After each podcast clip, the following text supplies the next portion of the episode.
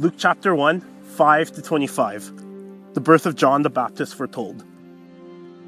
Then an angel of the Lord appeared to him, standing at the right side of the altar of incense.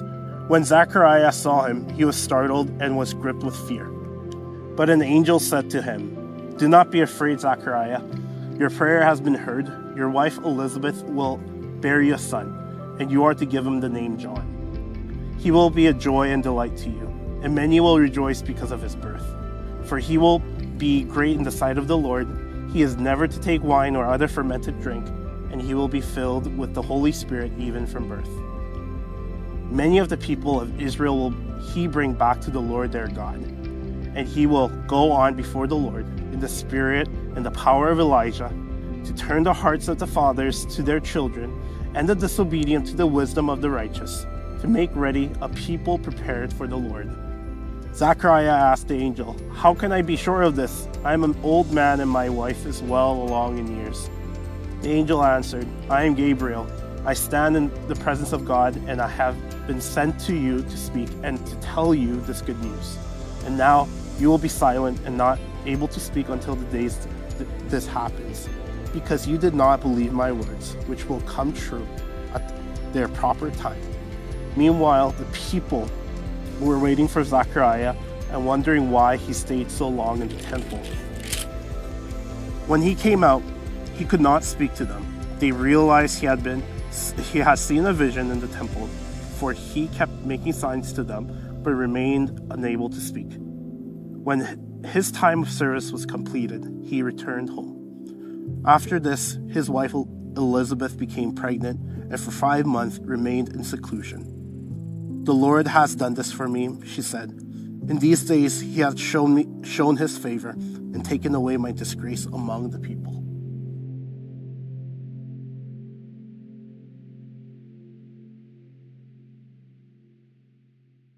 Heavenly Father, thank you for our church family. Thank you that we get to have joy together. Thank you for the anticipation of Christmas. And God, as we look at some of these stories in which we see brokenness, but also how you turn it into beauty, God, we pray that my words would fall down so that your words would be lifted up, and that every one of us, whether in person or online, would be spoken to our heads, our hearts, and our hands to respond to you in a way that brings you glory. Pray this in Jesus' holy name. And all God's people said, Amen. One of our strategic directions here at the church is that we would be people who invite, include, and invest. Last week after the worship service, I was walking through the foyer and I saw a brand new young family attend our church. And I was going to go over and talk to them, and I realized, oh, they're already talking with a couple of um, new families at our church who are connecting together, talking together. Apparently, they were invited to this small group, and I thought, oh, this is okay. They're already getting engaged. And so I was talking to a different couple when that family walked by and said, Dave, We'll be back. And I'm thinking, great job, church. You're including. This is awesome. About three weeks ago, somebody said to me before the worship service, Hey, what's the sermon on today? We invited our friends, and they haven't been in church for probably 10 or 15 years. And I looked at them and I said, Oh, good. Suffering. And they looked at me with this sense of dread, like, oh my goodness, what does that mean? What is that going to look like? And a few of you, we talked before and after that sermon on Job, and we laughed about, like, what does this mean? How are people going to respond? But truthfully, I thought to myself, it's going to be well received because all of us suffer at some point, right? It's one thing to hear this incredible story of how my friend Vicky was healed from cancer. She went in to, uh, to see the doctor. The doctor said, There's a lump on your breast. We prayed as a church. The lump was miraculously removed. She was totally healthy. And we hear that, and most of us go, That's awesome. Praise God for the work that He does in just miraculously healing people. But for some of us in the room, we think to ourselves, yeah, but why didn't he heal my family member? Why wasn't my grandpa healed? My grandpa, true story, is in a medical journal for the shade his skin turned due to his cancer treatment. My uncle wasn't healed of cancer. How do we wrestle with that? What do we do with that? We pray with people that they might have a child, and they wait years and decades, and then we cry with them because they don't have a baby. And then we celebrate with somebody who just had their third or fourth or fifth kid. And there's this wonderful celebration, but there's also the, but God, do you know how hurting I am inside? one of the challenges we have is how do we know, God, that we can really trust you when you answer some prayers over here, but not other prayers over here? If you have your Bibles with you, I want you to open them up to Luke chapter 1. Luke chapter 1. If you're brand new to church, there should be a Bible in the pew rack in front of you. If you don't own a Bible, that's our gift to you today. You can take that home, you can keep it. In the Old Testament, which happens before the birth of Jesus, um, we have 39 books. The New Testament has 27 books. It starts with Matthew, Mark, Luke, and John. And these are four biographies about what Jesus is doing. And perhaps if you're new to church, or maybe you've been around for a long time, you're like, why are there different books written all all about Jesus and all telling many of the similar stories. So here's kind of the background on that. Matthew is written for Jews focused on the Messiah. So Matthew is one of Jesus' 12 disciples. After Jesus um, dies, is resurrected, ascends into heaven, he sits down and he writes out 28 chapters of this is what it means to be uh, a follower of Jesus. And he's writing for the Jews. Mark is writing for Gentiles. Gentiles are anybody who's not Jewish. And for the Roman church, they're trying to figure out, well, what does this mean to to follow him. And then we're in the Gospel of Luke. Luke is written to Gentiles in general. For everybody out there who doesn't have a Jewish background, this is what it means to be a follower of Jesus and how we enter the kingdom of God. If you weren't here last week, I kind of threw out there, hey, if anybody in this church is Jewish or has Jewish background, please let me know. I'd love to meet you. Nobody talked to me. That's totally fine. And then on uh, Tuesday during worship pra- uh, um, planning, Pastor Joel says to me, Dave, I'm actually part Jewish. And I said, Oh, that's interesting. And then he made me kiss his ring, and we went through this really weird ceremony. It was super awkward, but I'm sure it's totally fine. And Pastor Joel's a great guy. All right, here's, here's what's taken, here's what's happening in Luke chapter 1. Luke writes the first four verses, and he says, Here's why I'm writing. I am writing that you might understand who Jesus is. If you enjoy taking notes, I'm calling this Honest Struggles. This is chapter 1, verses 5 through 7. In the days of Herod, king of Judea, there was a priest named Zechariah of the division of Abijah. And he had a wife from the daughters of Aaron, and her name was Elizabeth. And they were both righteous before God, walking blamelessly in all the commandments and statutes of the Lord.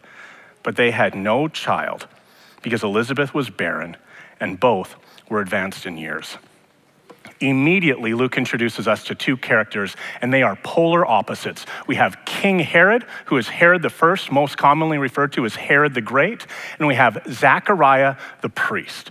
Now, you need to understand that Herod is incredibly impressive. If you go to Rome today, there are still structures standing that he built 2,000 years ago. He built cities, he built palaces, he built um, fortifications. He is a master builder.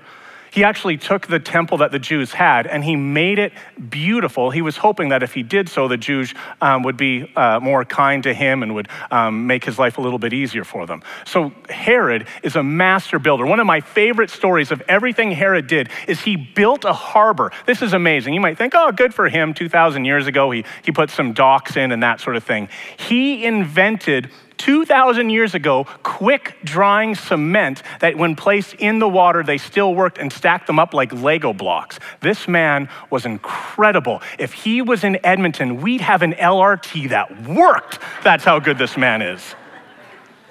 He is also a tyrant he is concerned that he, someone is going to steal his throne. And so he's actually murdered his wife. He's murdered some of his children because he thinks that anybody who wants his throne off with their head.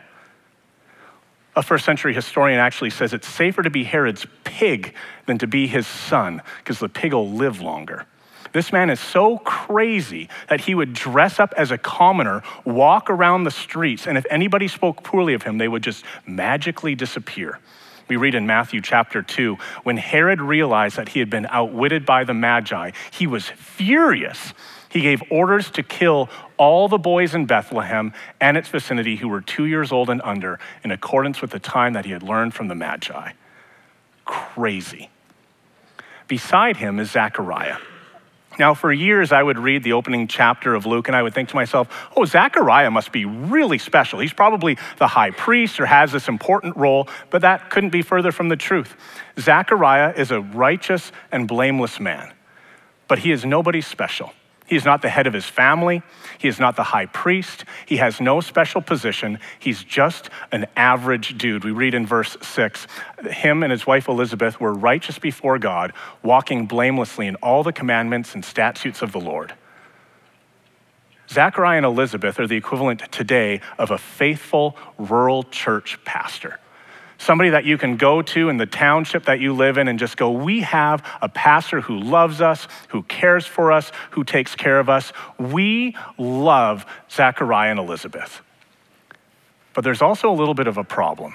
In verse 7, we read, But they had no child because Elizabeth was barren and both were advanced in years. In the first century, if you were Jewish and you did not have children, the question was, What's wrong with them?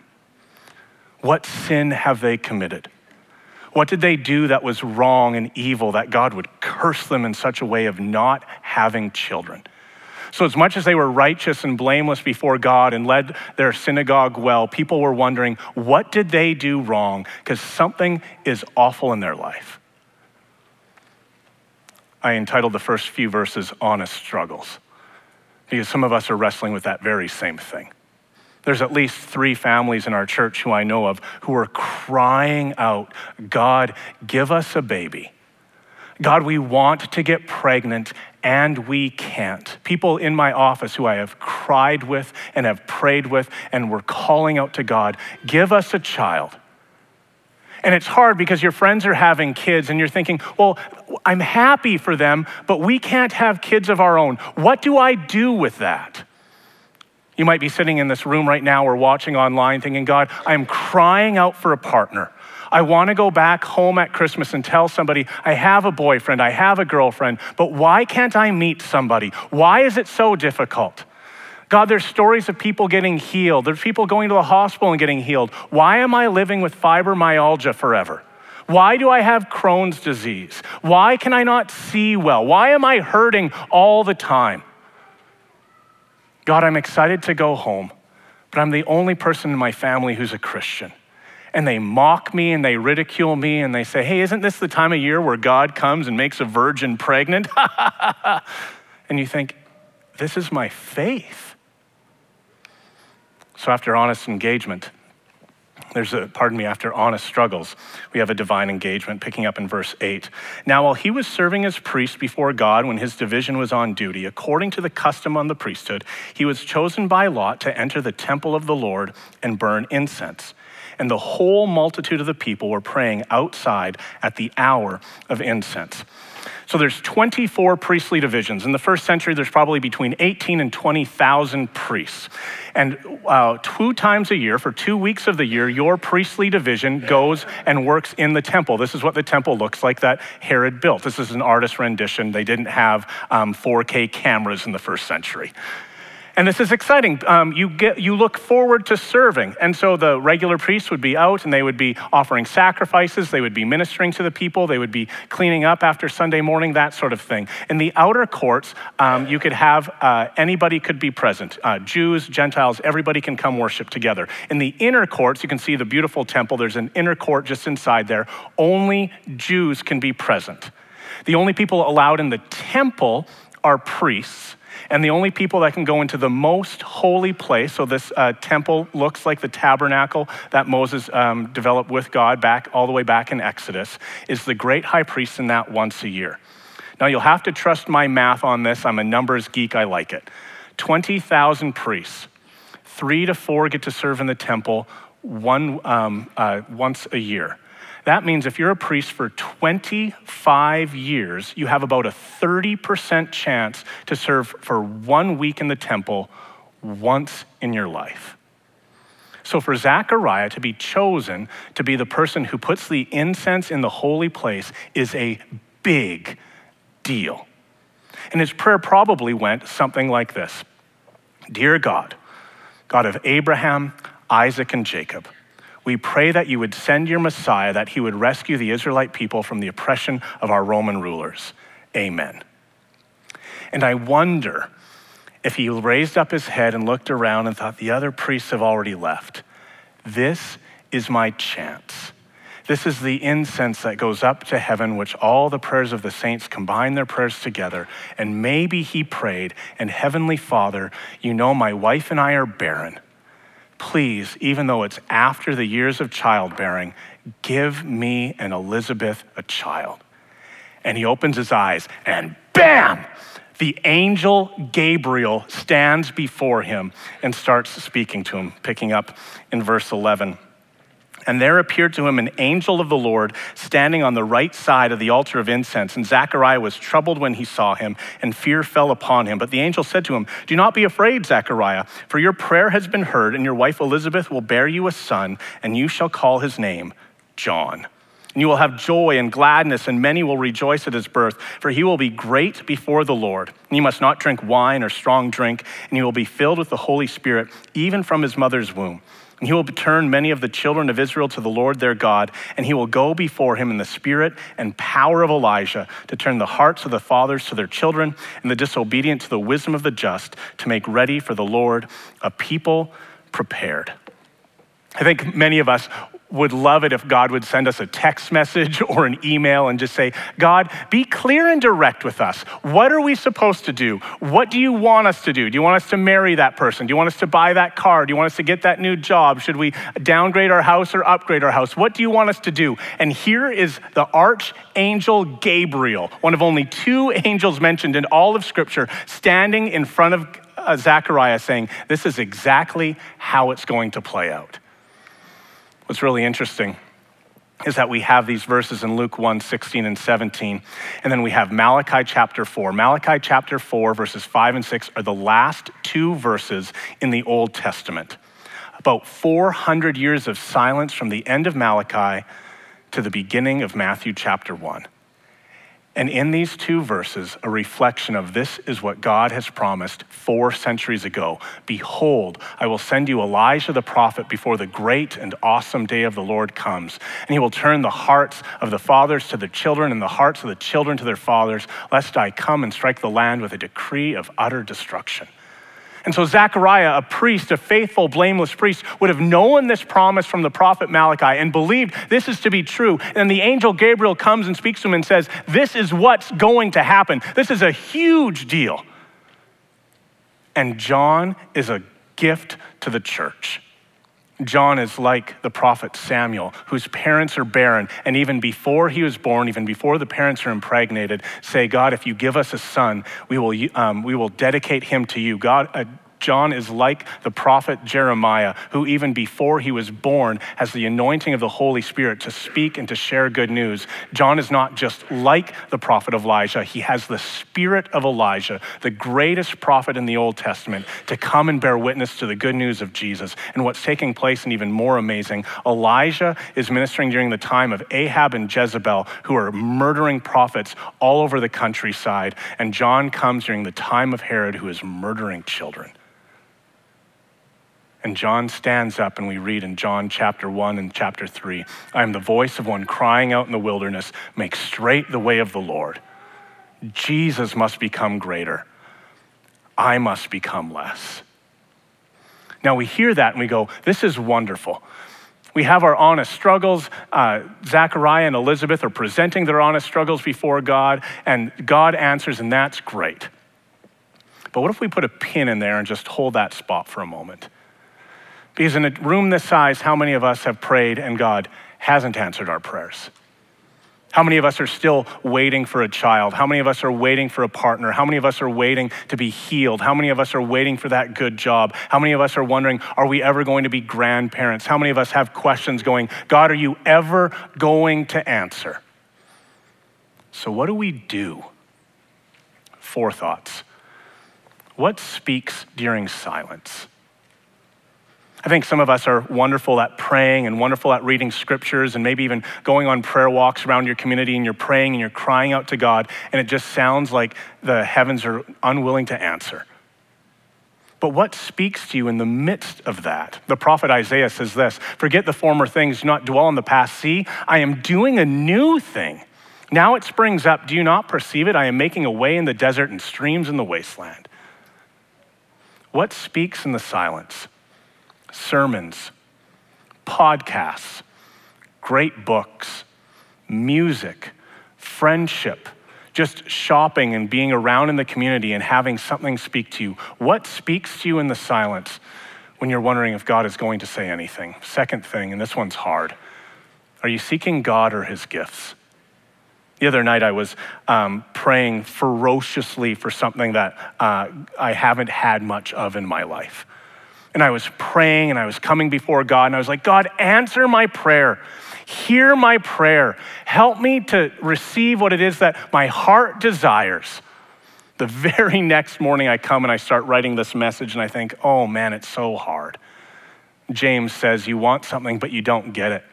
You kill and covet, but you cannot have what you want. You quarrel and fight. You do not have because you do not ask. And you think, but I do ask. And then verse three when you ask, you do not receive because you ask with wrong motives. You may spend what you get on your own pleasure. Third thing, keep worshiping and praying.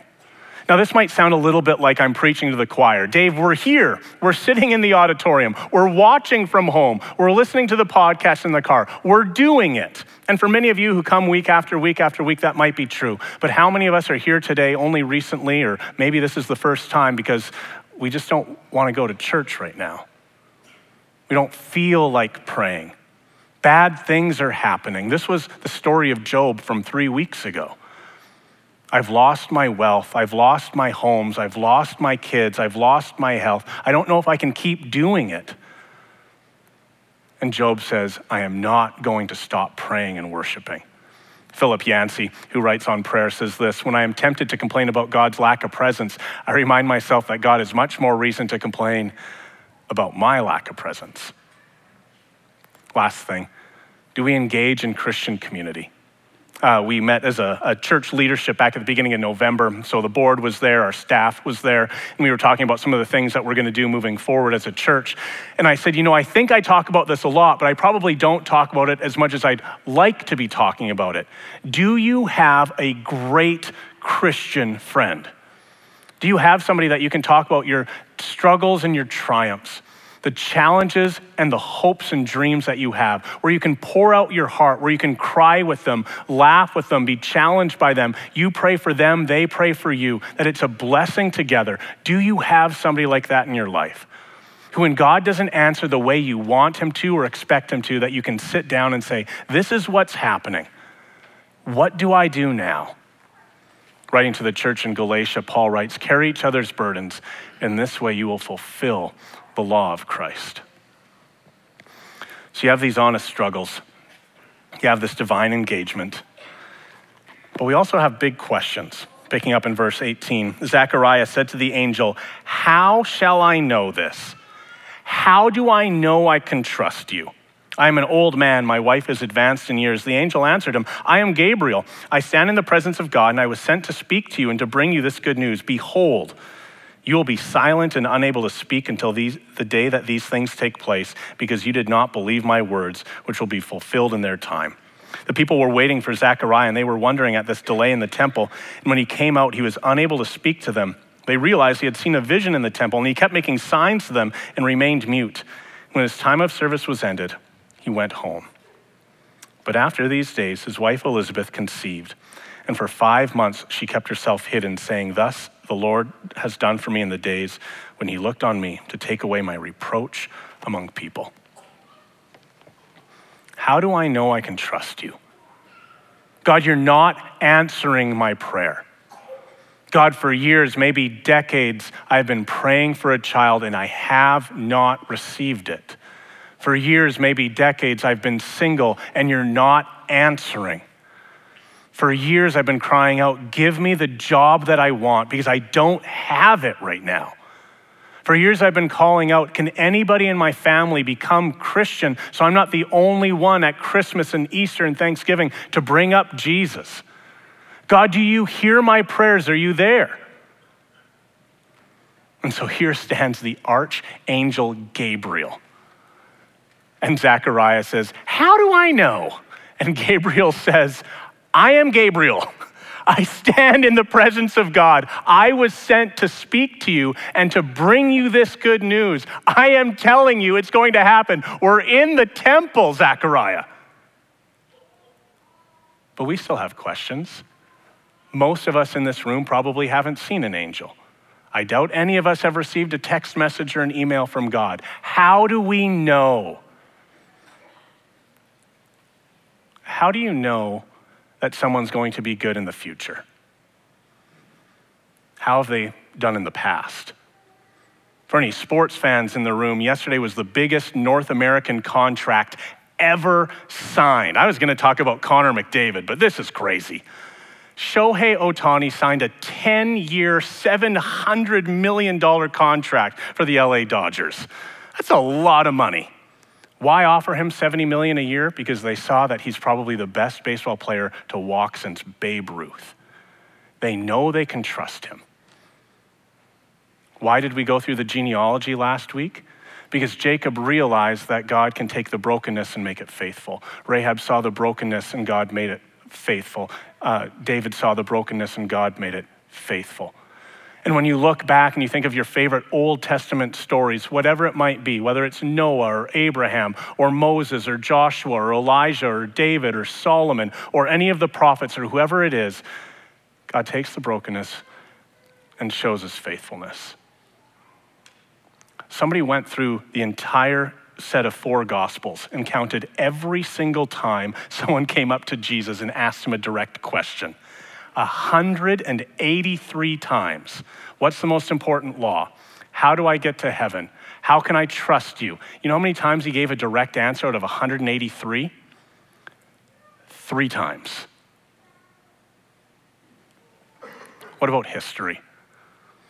Out of the um, First World War and Second World War, one of the fathers of modern mission, his name is um, Charles uh, Hudson Taylor, went to China. And he wanted to bring the good news to the gospel of China. The World War II ends, and Hudson Taylor's successor, Dr. Hoste, comes in, and he sees more and more missionaries coming to China, and he's excited about the opportunity to witness to this growing country. Dr. Hoste spends three to four hours a day praying by name for all the missionaries as part of his organization, crying out, saying, God, change mainland China. And God did. Chairman Mao shows up for all of China and he says, Missionaries, get out. And over the next two years, he sent 7,000 missionaries out of China. He sent them to Singapore. He sent them to Hong Kong. He sent them to the Philippines. And Dr. Hoste was crying out, How do I know I can trust you? Hours a day in prayer. What am I supposed to do? And God says, Watch this. The gospel flourishes all across Asia. And during the dictatorship in China in the 1950s is the greatest numerical revival in the history of the world with a dictator in charge and no missionaries present. And God says, Do you trust me? Will you give yourself to God? I'm going to invite the worship team to come and join me on the platform for the prayer team to come forward. And maybe you're thinking, God, I don't trust you. I'm glad that Pastor Dave is up there talking about the history and talking about the Bible and talking about the things that Jesus does. But how do I know I can trust you? What are the stories that are happening in your own life where you can see time and time again God answering prayer? If you enjoy biographies, there's a man by the name of George Mueller who does incredible works of prayer. I can't remember off the top of my head how long ago he lived. He recorded in his prayer journal, I am not uh, misusing this number, 50,000 answers to prayer. But are we looking for them? Are we seeing them? Now, maybe you see, well, Dave, you normally point us to Jesus at the end of the message. But here's the Son of God. Certainly all his prayers were answered, but they weren't. You ever thought that Jesus, some of Jesus' prayers himself went unanswered? On the night Jesus was betrayed, he had that Last Supper with his 12 disciples. And then he went with his disciples to the Garden of Gethsemane to sit down and to pray. And going a little farther, we read this Jesus fell on his face and prayed, saying, My Father, if it be possible, let this cup pass from me. Nevertheless, not as I will, but as you will. Because Jesus knew that in the coming hours, he was going to be abandoned by his friends, he was going to experience intense physical suffering, and his father is going to turn his back on him. A couple verses later, in, chapter, in verses 43 and 44, again Jesus comes to his disciples and found them sleeping, for their eyes were heavy. So, leaving them again, he went away and prayed for the third time, saying the same words again God, if it be your will, Take this cup away from me. And God the Father looks at God the Son and says, It is not. The answer to that request is no. Your friends are going to abandon you. You are going to experience intense physical suffering. And because you will take on the sin of the world, I will turn my back on you. And out of that brokenness, the most beautiful event in human history, Jesus Christ died for our sins three days later, rose from the grave so that anybody who believes in him shall not perish but have eternal life. Beauty in the broken. God wants to do a great work in us. Let's pray.